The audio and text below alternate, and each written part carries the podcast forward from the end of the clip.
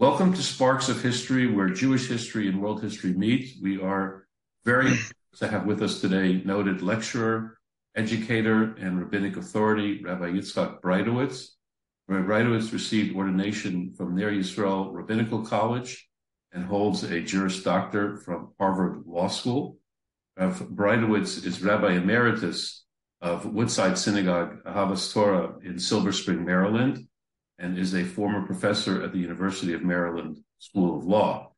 In April 2010, Breitowitz made Aliyah, moved to Israel, and currently serves as a senior lecturer at Yeshivat Or Sameach in Jerusalem and as the Rav of Kehilas Or Sameach. And today we will be discussing one of the most fascinating seminal phenomenon of modern Jewish history, the Musar movement. Well, Breitowitz, uh, thank you so much for joining us today. Thank you so much. It's my honor. Uh, just to get started, general overview, what, what was the state of Eastern European Jewry in the early 19th century? Yeah, the truth is, the 19th century is a particularly interesting century because so many things were happening, both in general culture and as a result within the Jewish world itself. Uh, you had forces of nationalism uh, that were going around that kind of created or fed into Zionism, at least in the secular political sense. Uh, you also had uh, the notion in many places of, although anti Semitism certainly existed, but the notion of the collapse of the ghetto, in which Jews were given certain opportunities that they had formerly been denied access to universities, the ability to open up businesses, uh, the collapse of the ghettoization that had been imposed on Jews for literally centuries. Now, that may sound like a wonderful thing, but in point of fact, in terms of religion, in terms of Torah observance, it created enormous problems. In fact, there's an old Misa that when Napoleon was invading Russia, the Baal HaTanya maintained we ought to pray for the Tsar to be victorious instead of Napoleon, because Napoleon will liberate the body and destroy the neshama, the czar will enslave the body, and uh, as a result, the neshama will flourish. So the challenges of the 19th century uh, largely did involve the notion of uh, the growth of Reform Judaism, the notion of secularism, what is called, of course, this is a name the other side gave themselves, the Haskalah, the enlightened ones. Now, Haskalah itself is an interesting phenomenon because they were maskilim who, in fact, were shomer mitzvot, but they wanted to be involved in secular culture, somewhat like modern Orthodox today. There were, on the other hand, maskilim who were kofrim, apikorsim, gemurim, who were not only chotim but machzias harabim. So as a result, once the ghetto walls collapsed, Jews were running in all sorts of directions, and the old solid order of limud haTorah and shmirat hamitzvos was in fact undergoing a tremendous rupture and a lot of things were collapsing. There was a special crisis among the younger people, the new generation, those who were leaving the shtetl to go to the cities, the big cities like Warsaw, Vilna, uh, in which they were exposed to all sorts of currents of politics and secularism. So as a result, it was a very, very, very challenging time, uh, both for the non-Hasidic uh, Orthodox and the, the Hasidic world as well. And a number of movements or phenomena arose within Torah Judaism to address some of the challenges of this assimilation mode that became activated as a result of the collapse of the of the ghetto. Musar as an intellectual history movement can be situated as one of the responses to Haskalah. And I think we'll probably develop that as as we go on. Who who was Rav Yisrael Salanter? Again, a brief biography of the man. Rav Yisrael Salanter is a again a fascinating person because uh, we don't know as much about him as you would suspect. To this day, it's not clear that we have anything that can be conclusively identified as a photograph of how he looked. Some people make various claims, and other people say it's not conclusive. So we don't even know exactly how Yisrael Salanter looked. But Yisrael Salanter was the son of a very prominent Talmid Chacham. Uh, so in a sense, in his earliest years, he was raised within the Litvische Torah tradition of the Vilna Gaon in the proximity of Vilna. Salant was a kind of a village or a small town near near Vilna. But at a very young age, even before his bar mitzvah, um, he was inspired by kind of a hidden tzaddik, Rav Zundel of Salant, uh, who was a nister. Rav Zundel was a great Talmid Chacham. He was a Talmid of Rav Chaim of Volozhin. But Rav Zundel made his living as a peddler, as a woodcutter, etc. And most people didn't necessarily pay that much attention to him. But Rav Yisrael, little Yisrael, intuited that Rav Zundel was much more than was visible on the surface. And he used to follow him around and he would notice things about how he, Rav Zundel would get up at three in the morning to shovel the snow or leave food for the widow, doing all sorts of things that nobody would even know that he did.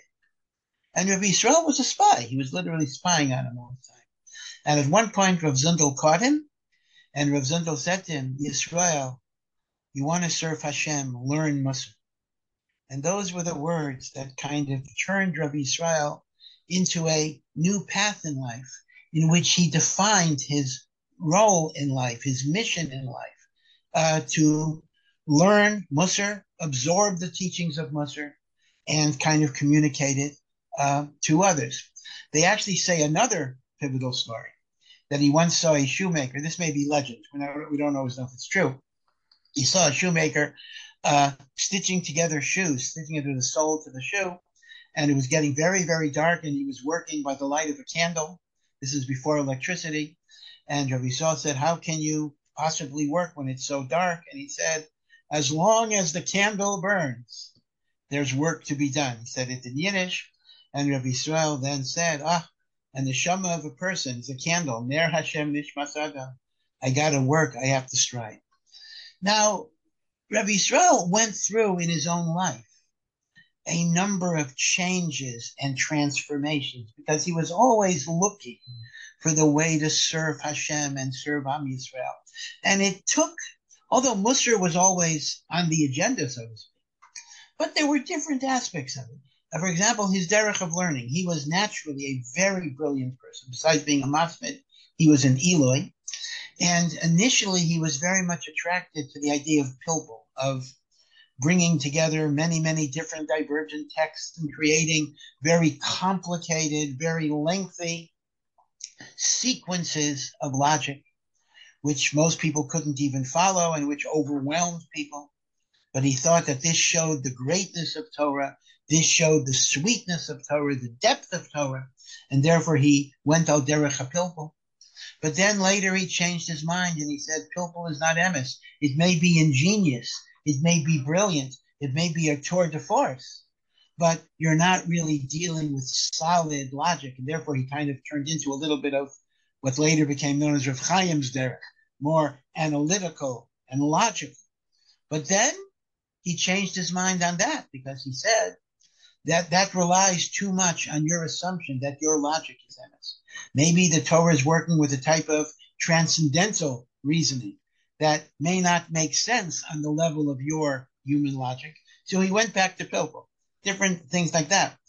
Um, he, his family was in the Vilna area, but for most of the year he would wander from place to place. He had his core of Talmidim in Vilna, who were the great, great Talmidei Chachamim and the great leaders of the Musar movement in the coming years. But Rabbi Yisrael only was there for a few months a year around the Chagim, etc. A lot of times he wandered through lonely outposts in France and Germany, where there were very, very, very few Orthodox Jews. And he was Makar of them before there was an Aish HaTorah, before there was an Or. He was a one man kiruv operation to bring Jews to Torah. So he had kind of two different types of missions. On one, on really maybe three missions at least. On one level, he was a rebbe and a mentor and uh, an inspiration to great, great, eminent Talmidei Chachamim who were shakua in learning, but he wanted to bring them in midos tovos and yiras Hashem that they should become gedolim mamish. Right, those were his Vilna Talmid. And then he wanted to appeal to the simple Balabais, who was from, who was Shomer Mitzvos, who could not open up a Gemara, but he wanted that person too to grow in avodas Hashem, and that's why the Musar movement was also had a popularist or a populist bent to kind of get the average person involved in the Mesilas Yesharim. And then finally, there was a Kiruv Rechokim bent, in which he went to places where there literally were few, if any, Orthodox Jews. So he had, in some ways, uh, a sad life. I'm not sure he would describe it that way, because most of the time he was separated from his from his family, his wife and children. Most of the time he was separated from a community that could truly understand him and his depth. And it is also said that he himself suffered from depression that he sometimes spoke about. We don't really know all the all the details about uh, about that. Uh, he did die in, uh, I think it was Paris or at least in France, in abject poverty, having nothing, nothing at all. And uh, there's even a tradition. Some of these stories we don't know if they're true, but there's a tradition that uh, he was dying in the presence of an old man with whom he shared a room. And when he sensed that the old man was afraid to be in the room with the dying man, Rabbi Yisrael spent his last moments on earth reassuring the person that a corpse is only a corpse. It's nothing to be scared about. His very death was bracketed within an act of loving kindness and an act of, of chesed. So he was a very, very extraordinary person. Uh, basically, he wrote very little. We have a few things that he wrote, some of the Or Yisrael, some of letters and the like. Most of what we know about him, Lahavdil, just as, I mean, Lahavdil, as what we know of Socrates is really from Plato. So Lahavdil, much of what we, we know about Yisrael Salanter is not from Yisrael Salanter himself, but from his Talmidim, Rav Itzel Peterburger, that's Rav Yitzchak Blazer, Rav Amsterdam, uh, the Alter of Kelm, who was the Talmid Muvhak at the Alter of Slobodka. Uh, and we kind of know Rabbi Israel from the Talmidim that he produced. He was a very, very private person. He did not talk about himself that much. He did not even reveal everything that was going on inside of him. Uh, the famous statement, not everything you think uh, you should say, and not everything you say you should write, not everything you write you, write, you should print, that actually originated from Rabbi Salanter himself. So as famous as he was in some ways, it was the tip of the iceberg. 99% of him was concealed, and that was by uh, that was by design. But as I say, looking at his Talmidim, who became more prominent in some ways, we can get a sense of the greatness of this person. Given all the um, events that were happening, which which uh, the Rav had described uh, earlier, um, and I recall an anecdote whereby Rabbi Yisrael Salanter was once uh, in davening, he was in, in, prayer, and he saw a, a, a righteous, a religious Jew putting on his his prayer shawl, his talit, and whipping somebody with the with the strings in the eye, and that kind of like. So, how did he view the Jewish people of his times? What was the lens that he saw that that that propelled him to do the things that he did? So again, uh, Musar itself is, is, a more complex, multifaceted movement than you might assume, but there is absolutely no question that one of the great cornerstones of Rabbi Israel Salanter's version of Musar was uh, Ben Adam Lechaveru. He saw uh, in Vilna, he saw great Talmidei Chachamim, he saw learning, he saw Shmirat HaMitzvot, but at the same time, he saw that sometimes when it came to interpersonal relationships, people were rude, people were cruel, people were inconsiderate, people were not always thinking. Now, again, it may not be that somebody was a bad person or a mean person, but they just weren't thinking about the impact of their actions on other people. And Rabbi Sol Salanter, again, and all of this is based on Chazal, in a sense, Rabbi Israel claimed he was not innovating anything at all. He was simply re-emphasizing some ideas that people were paying less attention to uh, by virtue of what was uh, going on in their lives. And story after story after story highlights the exquisite sensitivity he had to the feelings of another person. The famous aphorism uh, that he said, don't be a tzaddik on somebody else's cheshbon. You want to be firm. You want to be a tzaddik. So you want to inconvenience others. You want to create uh, burdens on other people.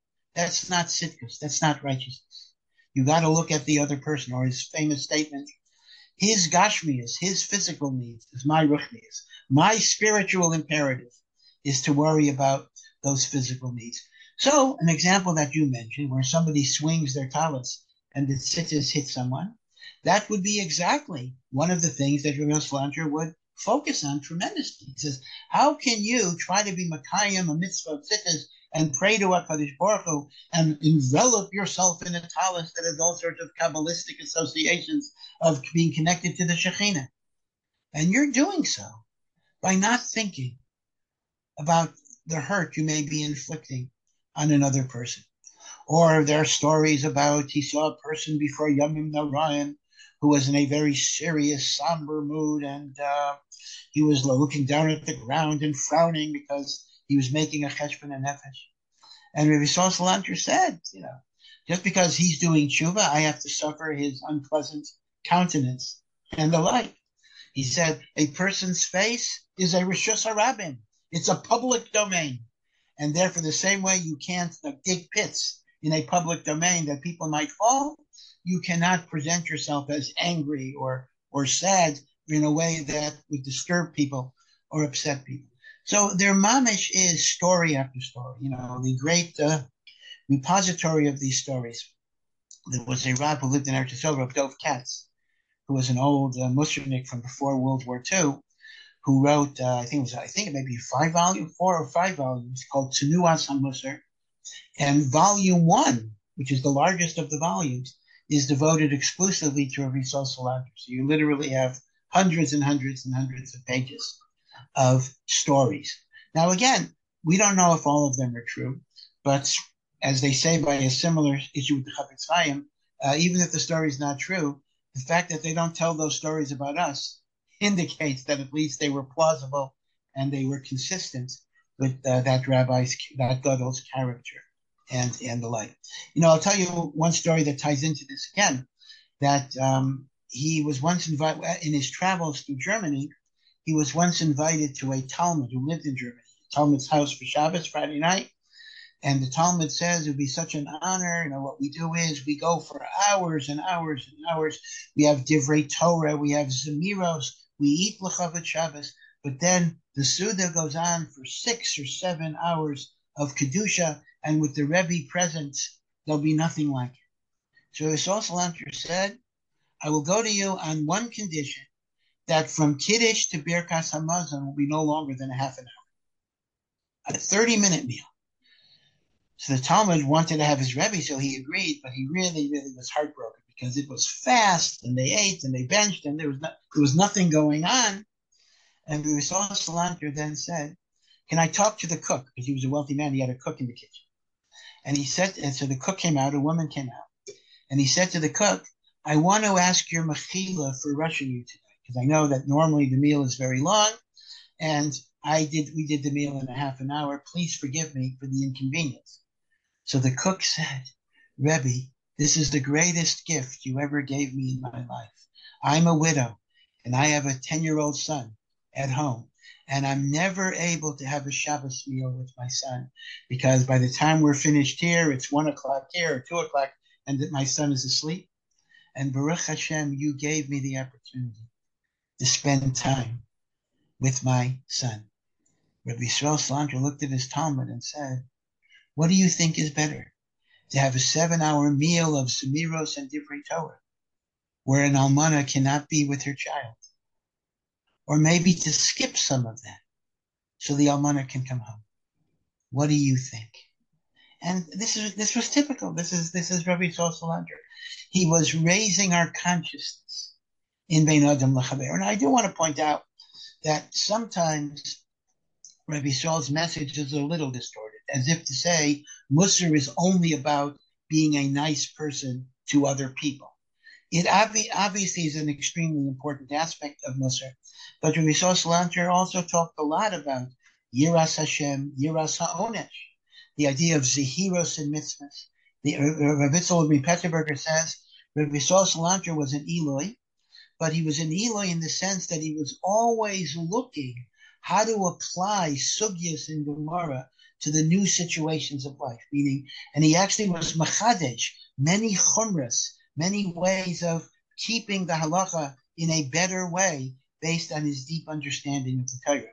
So it was not only a bein adam lechavero, it was a bein adam lemakom as well to understand that the Torah is the Devar Hashem, and we have to take it seriously. We have to be mavatal ourselves to Hashem's Torah and not just allow our comfort or our arrogance to kind of pave the, the way for wherever we want we want to go.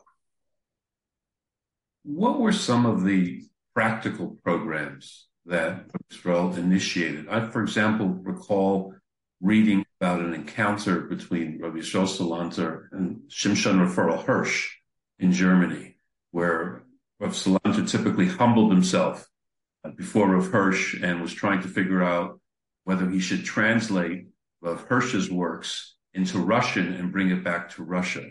What were the practical programs that propelled him to be considered father of the Musar movement? Yeah, Rabbi Yisrael Salanter was totally focused on mission and not on ego. And therefore, if he felt he could learn something from anybody, he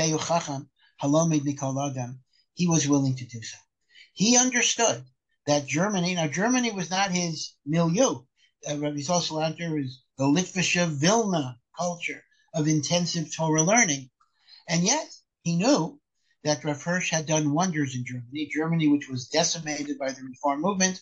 Rav Hirsch in Frankfurt built a Kehila, and both through his writings and through his communal leadership. We sometimes don't, you know, we're so used to Rav Hirsch as a Torah writer, we also don't realize, and, and actually that's his permanent contribution, but we don't realize what an absolutely masterful, wonderful community builder he was in taking Frankfurt, which had been a glorious Torah center, but had become totally decrepit uh, in terms of orthodoxy, in terms of Torah. Rav Hirsch built it up. He revived it. He made it a glorious example of Torah true Judaism. And Rabbi Yisrael Salanter was makir that Rav Hirsch's Derech Torah and Derech Eretz was not the Litvish way, it was not the way of Poland, not the way of Russia, but he saw that it worked.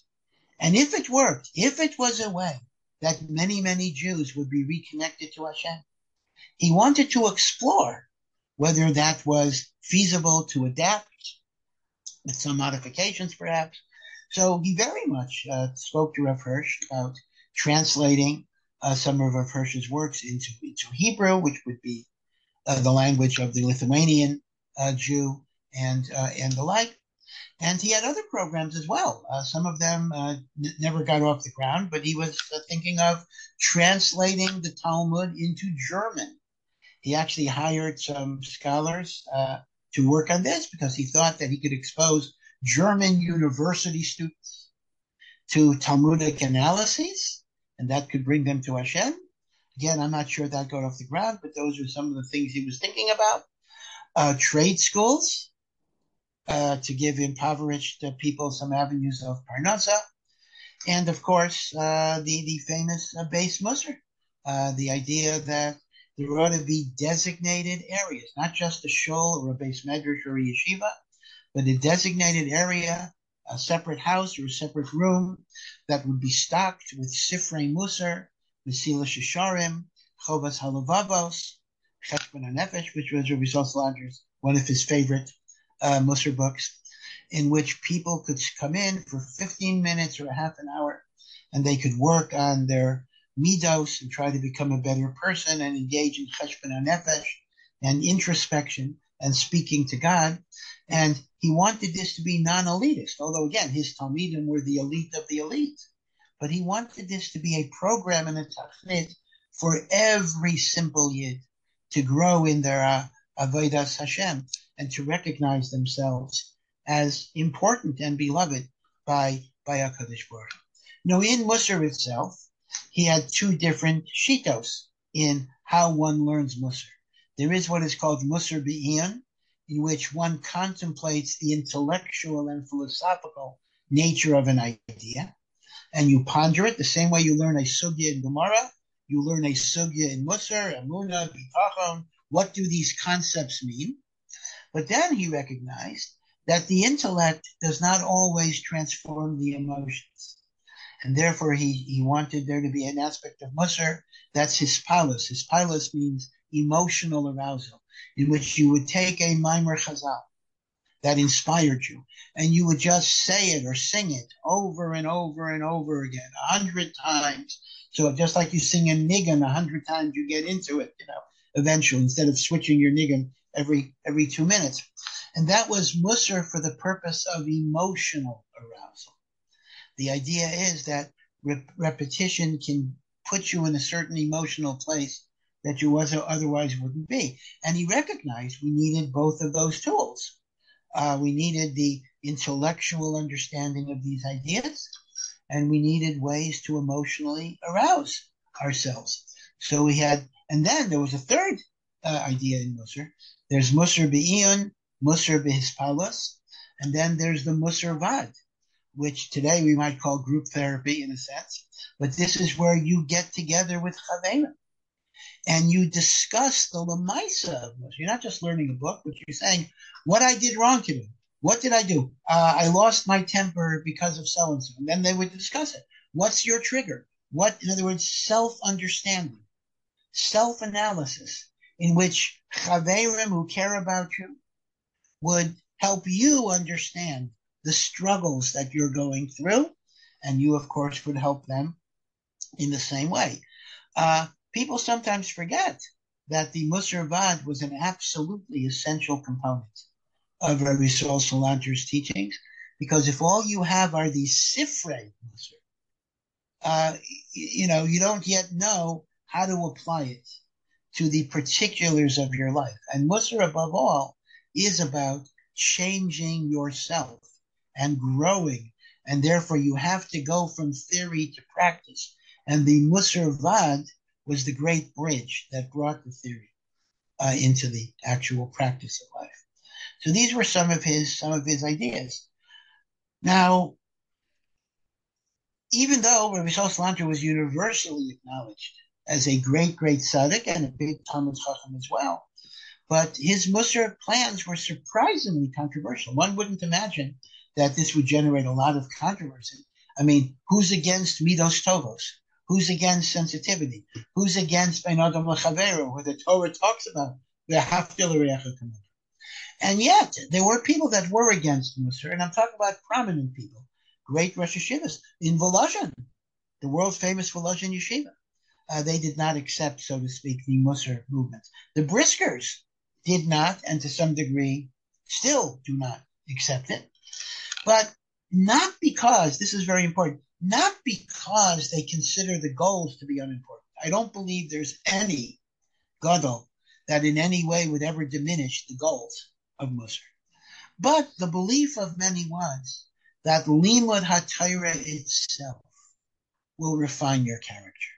That if you're a true Talmid Chacham and you're learning Shnai Mosim Batalis or Shorsh Nagar Kasapara, you don't need to look at other books to build up your character the Torah itself will be machzer you lemutav, and therefore they thought that Musar, in a sense, was undermining the intrinsic spiritual greatness of Limud HaTorah. So they saw it as a bit of a heretical movement in that way.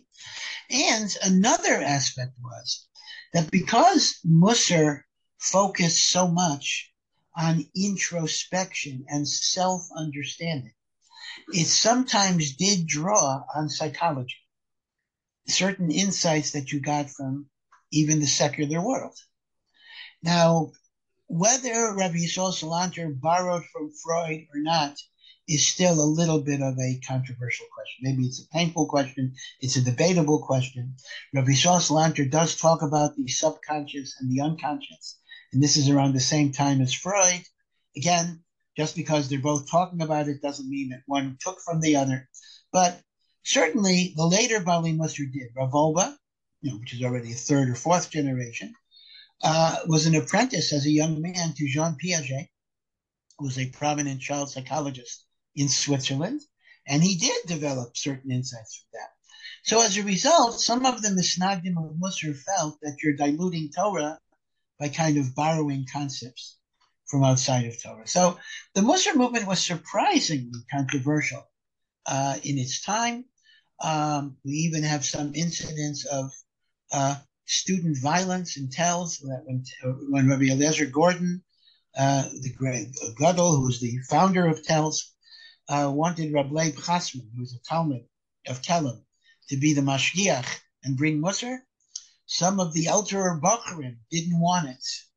And there are unfortunate stories that uh, they, uh, you know, they they they, they extinguished the, the lights and they uh, they tarred and feathered Rabbi Chasman, something. Of course, when I hear that story, as sad as it is, in a sense, it almost proves the need for Musar. we don't need Musar, and therefore we're going to tar and feather you and throw you out of town. Well, that gufa is the raya why you do need uh, Musar uh, and and the like. I remember of Dov Katz, who wrote the classic multi-volume Tenuas Musar, I remember as a yeshiva boy, single boy, many, more than 50 years ago, we had heard there was a companion volume that was really out of print called Polmos HaMusar, The Fight Against Musar, which he printed separately with a much more limited circulation. So as yeshiva boys uh, like to do, we, we definitely wanted to get hold of that one to read all of the gossip and the like. Eventually I did get hold of it. And again, it's, it's, it's interesting. It's shocking. Uh, but but it shows you that Saul Salanter, uh, you know, did not have an easy going. In fact, even Slobodka, I guess maybe it'll come a little later. Uh, the original yeshiva in Slobodka was a non-Musar yeshiva, and the Alter of Slobodka had a breakaway called Knesset Israel after Rabbi Saul Salanter, where Musar became a very very predominant part of the curriculum. So Jews like Jews have machlokim over everything, and even the Musar uh, is an example. Uh, the Chazon Ish, uh, somebody once asked him if he uh, was a supporter of the Musar movement or or not. The Chazon Ish said an interesting thing. He said, uh, "I am against the Shitas Musar, but I'm against the Misnagdim of the Shitas Musar even more." Meaning, he said that the proponents of the Shitas HaMusar were Gedolim, were Kedoshim. Their kavana was the Shem Shemayim. I have disagreement with certain techniques. The misnagdim of the Musar are often people who are B'dafka not acting uh, menschlich and the lack of derech eretz. So he says the misnagdim of Musar are worse than whatever disagreement I have with the Musar movement itself. So getting to that, getting to that topic, who were of Salanter's main disciples? How did they carry on Musar movement? Yeah, so Rabbi Israel actually, of course, he never had a yeshiva. I mean, for a short time in his life, he actually was a Rosh Yeshiva, but he left that position. And again, legend has it, and it might be true, that because there was a person that he was replaced, that he was replacing, when he discovered he was replacing somebody, he left the job because he didn't want to be responsible for someone losing their parnasa. That would be a the typical Rabbi Saul uh, response. But after that, he never really had a yeshiva. He taught uh, Talmidim privately, small groups, but he did have many, many Talmidim, and his Talmidim fall into different groups. He had Talmidim who became Gedolim, Baalei Musar. He had Talmidim who became businessmen and Balabatim, uh, etc. But among his Talmidim, there are qu- quite a few, but I'll mention maybe uh, three of them.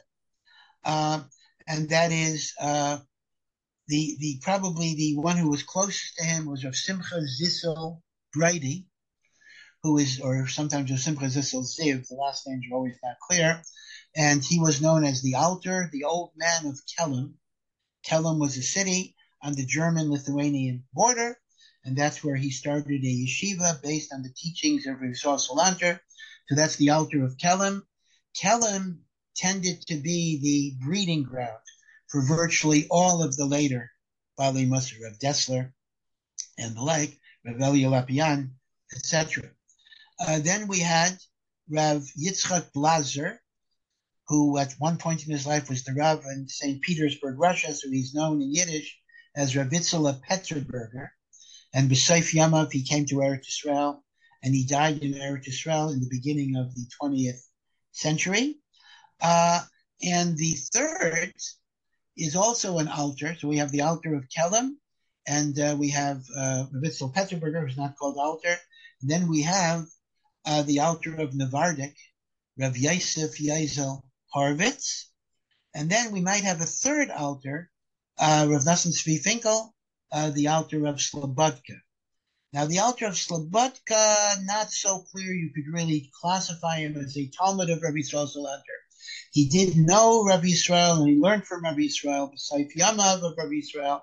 But essentially, the Alter of Slobodka was really a Talmid of Rav Simcha Zissel of Kelm, although he developed a different shita. What's oh, and, and I should add also Rav Naftali which I think I mentioned five Talmidim. So we have um, the Alter of Kelm, Rav Naftali Amsterdam, Rav Itzel Peterburger, uh, the Alter of Navardik, and the Alter of Slobodka. Although I say Alter of Slobodka is more properly a Talmid of Rav Simcha Zissel. And these, all of these personalities became very, very great and very well known in the Torah world.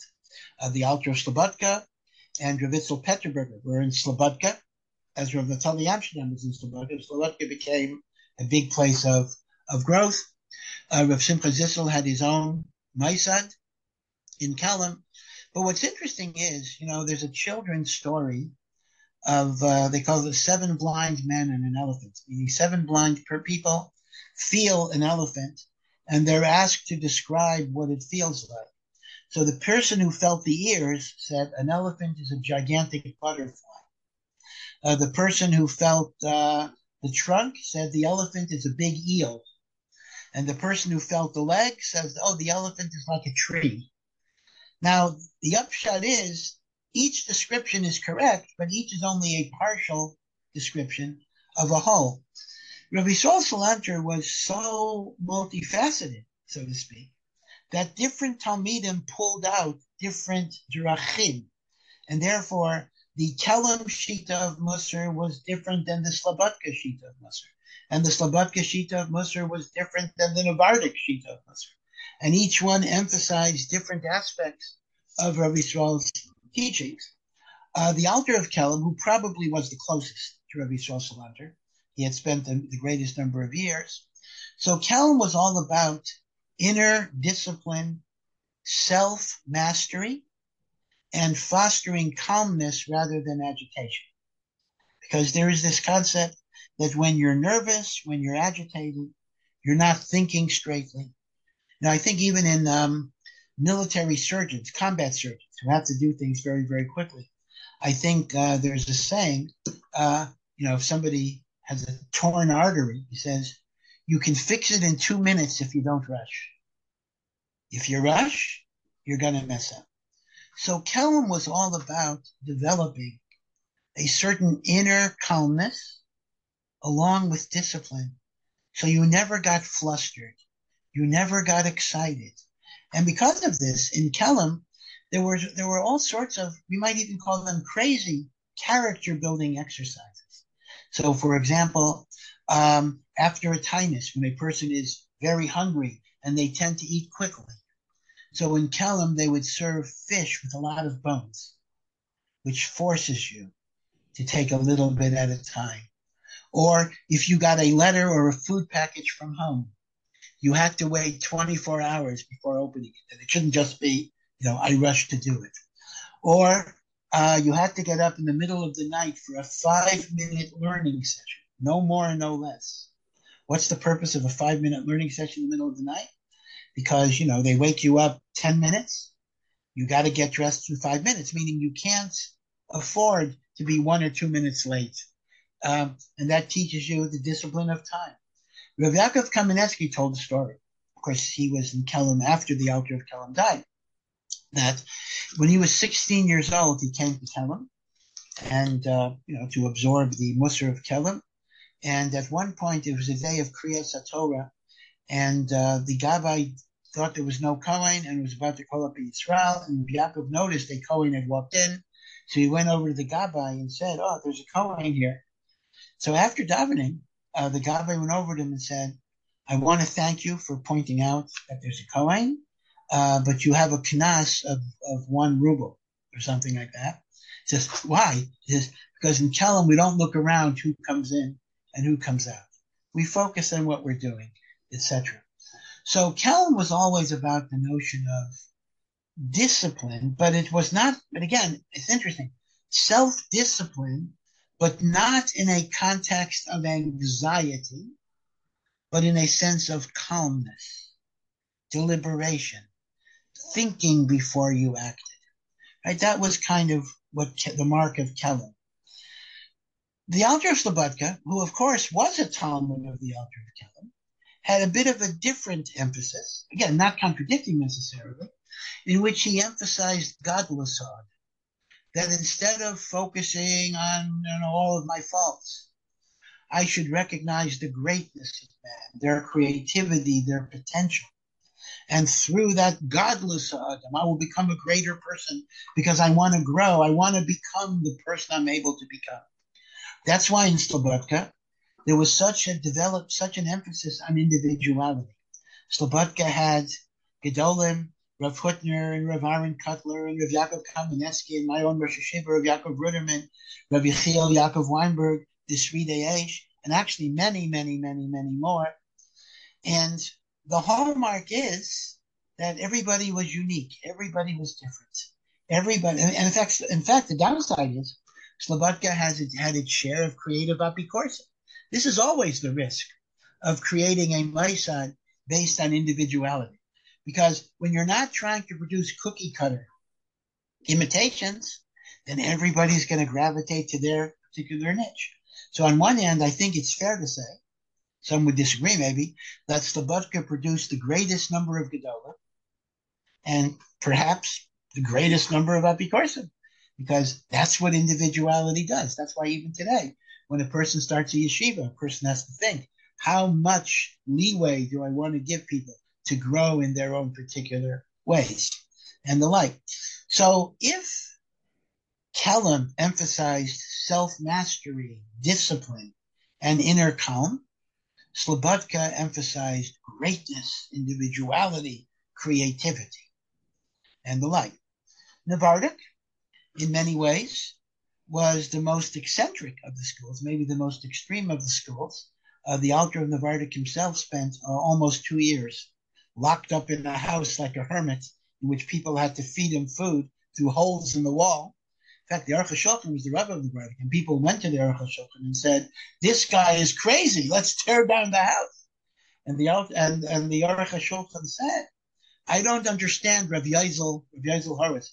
I don't understand Rav Yazel's derech, but he's an Ish Kadosh. Let's leave him alone."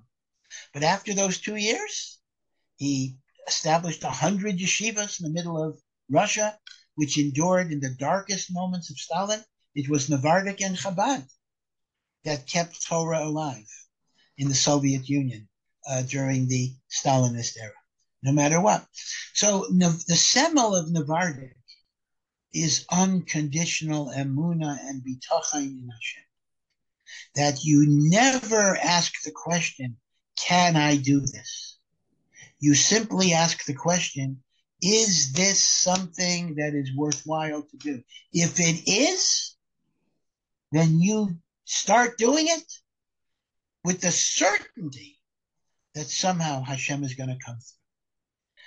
Now, this was actually an issue in which the Chazon Ish had.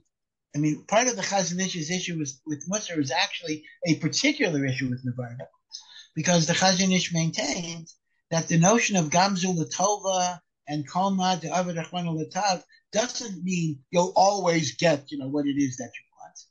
Rather, even when there are defeats and failures, you know, that's also Hashem's ultimate blessing. The Vardik seem to have a different view of Amunah, that if you have Amunah, it's gonna come, and, and the like. In fact, they tell a story about one of the later Rosh Yeshivas of the Navardic Yeshiva in France, Rav Gershon Liebman, that he once came to America for fundraising, and a certain Talmid saw him in the airport and said, "Oh, Rebbe, can I give you a ride?" And the Rosh Yeshiva said, "Yes, I, I, thank you very much." And as they're driving, the Talmid has a certain question he wants to ask his Rebbe. He's not sure if he can ask his Rebbe the question. He said, "You know, Rebbe, I know that you didn't know I was going to be at the airport, and I know you don't carry money on you. She didn't. So I'm just wondering exactly if I wouldn't have been here, how would you have gotten to the place you needed to go? So Rav Gershon Liebman said, You were there, weren't you? What's the problem? I knew somebody would be there. I didn't know who. That's that's the unconditional emuna. So in a sense, we have these three different strands. We have the inner calm of self-discipline. We have the Gadlus Adam of creativity. And we have the radical, unconditional emuna and bitachon that Hashem will always give you the tools that you need to carry out your job.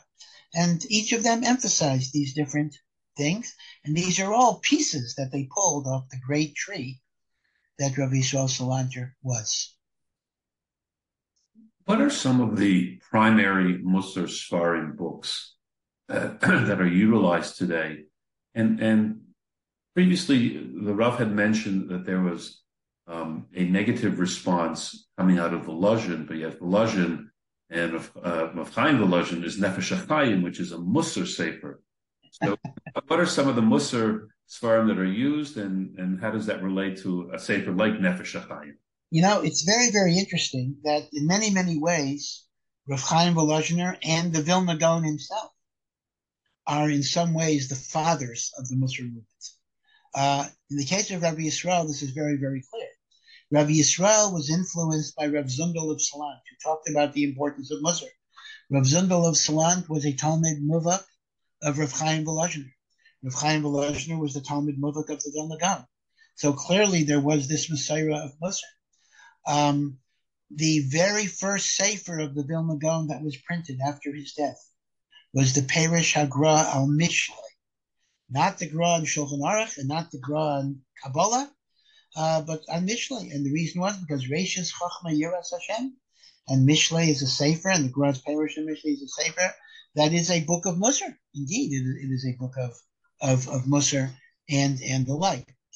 But I'm told that Nefesh HaChaim itself was not studied in Volozhin Yeshiva. Strange, strange as that sounds, because the Iker emphasis was on Limud HaTorah itself. Um, but in terms of uh, what are the, the Sifrei Musar, again, there are many, many Sifrei Musar, and the new ones are produced all the time. Uh, first of all, there's a whole genre of Musar literature that predates Rabbi Yisrael right? He didn't invent the genre of Musar literature. We have the Chovos HaLevavos going back to the 10th century or the, the 11th century. Uh, we have the Mesilas Yesharim of the Ramchal. We have the Orchos Tzadikim. Um, you know, many, many Sfarim from the Rishonim uh, the Shaarei Teshuva and other Sfarim of Rabbeinu Yonah, right? So these are from Rishonim themselves, a great Sifrei Musar. But from Rabbi Yisrael, we have the Or Yisrael, which is really put out by Rabbi Vitzel Peterburger. Uh, in fact, uh, there's not that much of Rabbi Yisrael Salanter's own words there, but essentially a lot of Rabbi Yisrael's Torah is there. Uh, and then uh, later we have Sfarim from the Alter of uh, and uh, the great Talmidim of the Alter of Kelm, which is Michtav Me'Eliyahu, Rav Dessler. Uh, he was not, well, his father was a Talmid of the Alter of Kelm. Dessler is already two generations. But Michtav Me'Eliyahu itself is a very, very interesting. It is one of the most popular Musar Sfarim that people learn, but some of the Baalei Musar contended it was not pure Musar because Michtav Me'Eliyahu is a philosophical book, number one. And number two, it also draws on Hasidus and Kabbalah. And the classical Rabbi Yisrael Salanter Musar uh, did not really uh, borrow from Hasidus and certainly did not at least openly use Kabbalah. So Rabbi Dessler, maybe I shouldn't say it this way, was actually considered a little bit of a traitor uh, to the purity of the Musar movement. But I think he was certainly faithful to the ultimate objective. If the ultimate objective of, of is to bring people to his slavos in Avodas Hashem, then it's understood that there may be different particular ways of doing it depending on the Tzorech Hador. So Rav Dessler brought in Maharal, Dessler brought in Rav Tzadok, Dessler brought in Sfas Emes, Rav Dessler brought in Tanya, uh, as it were, besides Nefesh HaChaim and Chovos Halvavos and all of the standard uh, Musar books. So Rav Dessler is one of the most popular, and of course Rav Dessler's uh, great Talmid, Rav Chaim Friedlander, continued in that Mahalach, and those are very, very excellent books. Uh, but again, they go a little, little bit beyond uh, the pure Musar because they embrace general inyanim of hashkafa, which are you know very, very important. And then you have Rav Wolbe, uh, the Alei Shor. Uh, so you know those are just a few of the great, great uh, uh, that that that we have. And as I say, you will find that they do integrate different streams more so than perhaps the older uh, uh, did. Talking about Hasidus, the historical connection between the Hasidic movement, which predated the Musar movement, what's the connection between those two movements historically? Yeah, so one way of looking at it is that both of them are responses to the challenges of emancipation and Haskalah.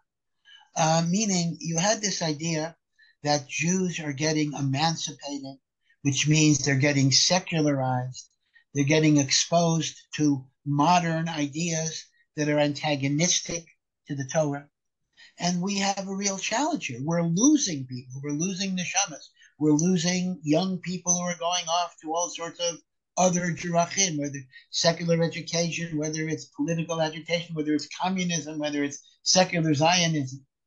So in many, many ways, you can actually look at both Musar and Hasidus as two efforts to kind of arouse passion and fervor and connection to Torah to keep you within the miskeret of Shemiras Torah and mitzvahs. So, in fact, uh, we actually find that uh, part of why you know the Vilna Gaon had many problems with Hasidus in the early years of Hasidus, uh, but but interestingly enough, Rav Chaim Volozhiner, although he had his disagreements, but Rav Chaim Volozhiner was much more conciliatory. There were Hasidim learning in Volozhin and the like. Uh, they say Rav Itzel of Volozhiner had Hasidic Sfarim that he learned from. Uh, and some claim that even the Nefesh HaChaim may have been influenced by the Tanya. Again, that's again an open question, but there's a little bit of support for that because much in the Nefesh HaChaim does echo the Tanya that had been printed a few years earlier. Uh, but again, I can't make, make the claim. Uh, but when Rav Chaim was asked at one point, like, why is he moving away from the uh, attitude of his own Rebbe, the Vilna Gaon? He basically responded that, you know, uh, Haskala is a common enemy that's bigger than both of whatever machloksim we have. Chasidus, Misnagdis, whatever, whatever you want to call it. Okay, these are the these is a kahila of Shomrei Torah mitzvahs. There's a common thread out there of taking people away from Torah and mitzvahs. We have to come together, and that that I think is the is the approach ad hayom hazeh in terms of Hasidim and, and non Hasidim uh, getting uh, getting together. So I think they both have a, a, common feature of fighting a common enemy, but it's more than that. It's not just they're fighting a common enemy.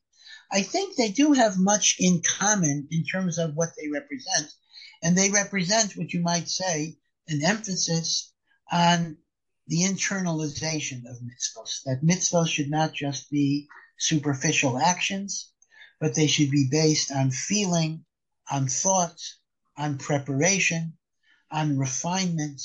Uh, as the Zohar says, Ahavas Hashem and Yiras Hashem are the wings that carry your mitzvahs up the Shemayim. And I think both Hasidus and Musar taught that. Now, there may be a, a difference in emphasis. Of course, there is.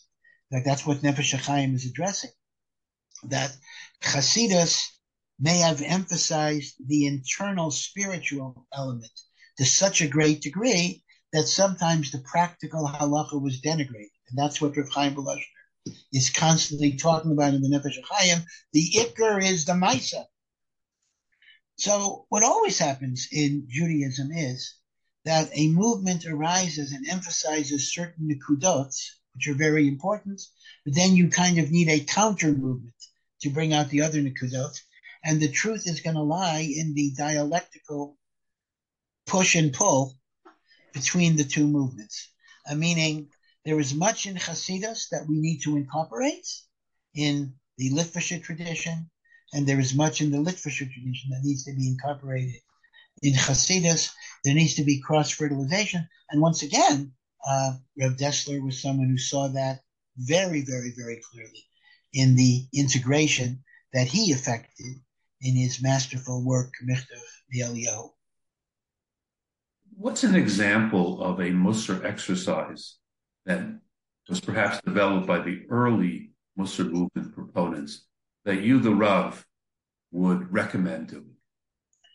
Well, uh, th- there are many, and again, Rav Wolbe in Chelik Sheni of Alei Shur. And if you ever look at the two halakim, you will notice Chelik Sheni is much fatter, much bigger than Chelik Rishon. Chelik Rishon is more of the academic theory of Musar. Chelik Sheni are Vadim. They're kind of ways of having Musar Vadim and, and, and dealing with exercises and, and the like. Well, uh, you know, one example would be that uh, for a week, and again, one of Rabbi Salanter's points was that you change yourself gradually, meaning to say, take on small incremental goals, because then success builds on success, and you're more likely to persevere than if you take on some very big goal in which the first time you fail, you're not going to be able to go on after that. So an idea might be that uh, for the two days of this week, every person I meet in the beis medrash, I'm going to force myself, force myself to smile and say, "Good morning. How are you?" Now, that may sound easy, but the truth is, it actually is not so easy. You know, we're not always in a good mood. You know, we're not always, uh, you know, I want to talk to somebody. Sometimes I want to keep to myself, but you kind of force yourself to go beyond your comfort zone. And Rabbi Yisrael held that that was a very important way of training yourself uh, to kind of become a better person by forcing yourself to do something, at least on a small level, that would not be natural for you. Or uh, outside of Einadam Lechavera, you might decide that uh, you're not going to have cake except on Shabbos or something like that.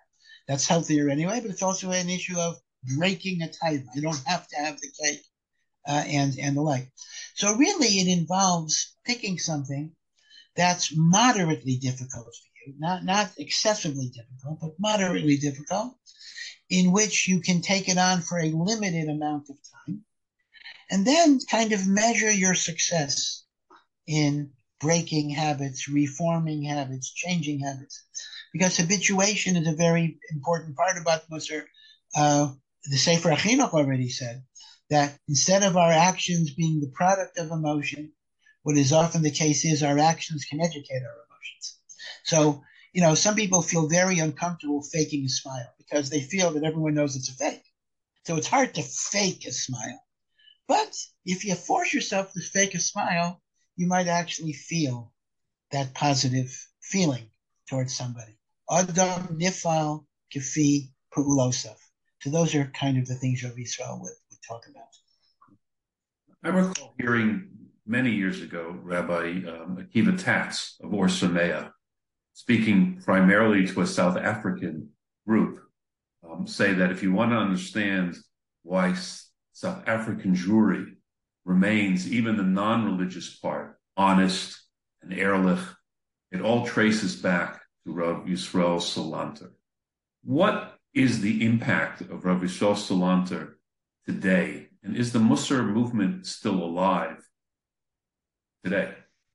You know, uh, that's a very, very great question. Um, again, Rabbi Tatz's observation uh, makes a lot of sense to me because the South African Jewish community is overwhelmingly of Lithuanian origin.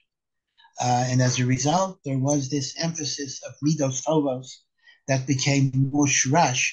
Although people say you know, we talk about the Kalta Litvak, the Litvak without emotion. Well, maybe that's so. Litvak is not emotionally expressive, but there is a basic foundational decency in Bein Adam Lechavero that there is no question comes from um, uh, Rabbi Saul Salanter and his Talmidim, whose main area of influence was indeed uh, Lithuania, the Litvisha, Litvisha world. Now, is the Musar movement successful is very, very interesting.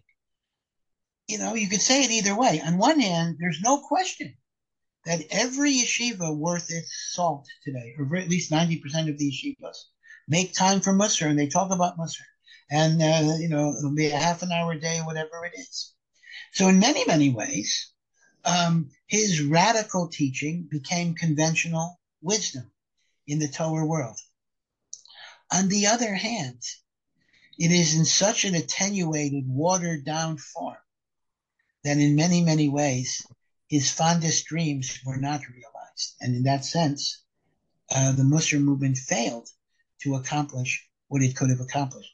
Musar now in a typical yeshiva is kind of a 15 minute afterthought that you got to tack on.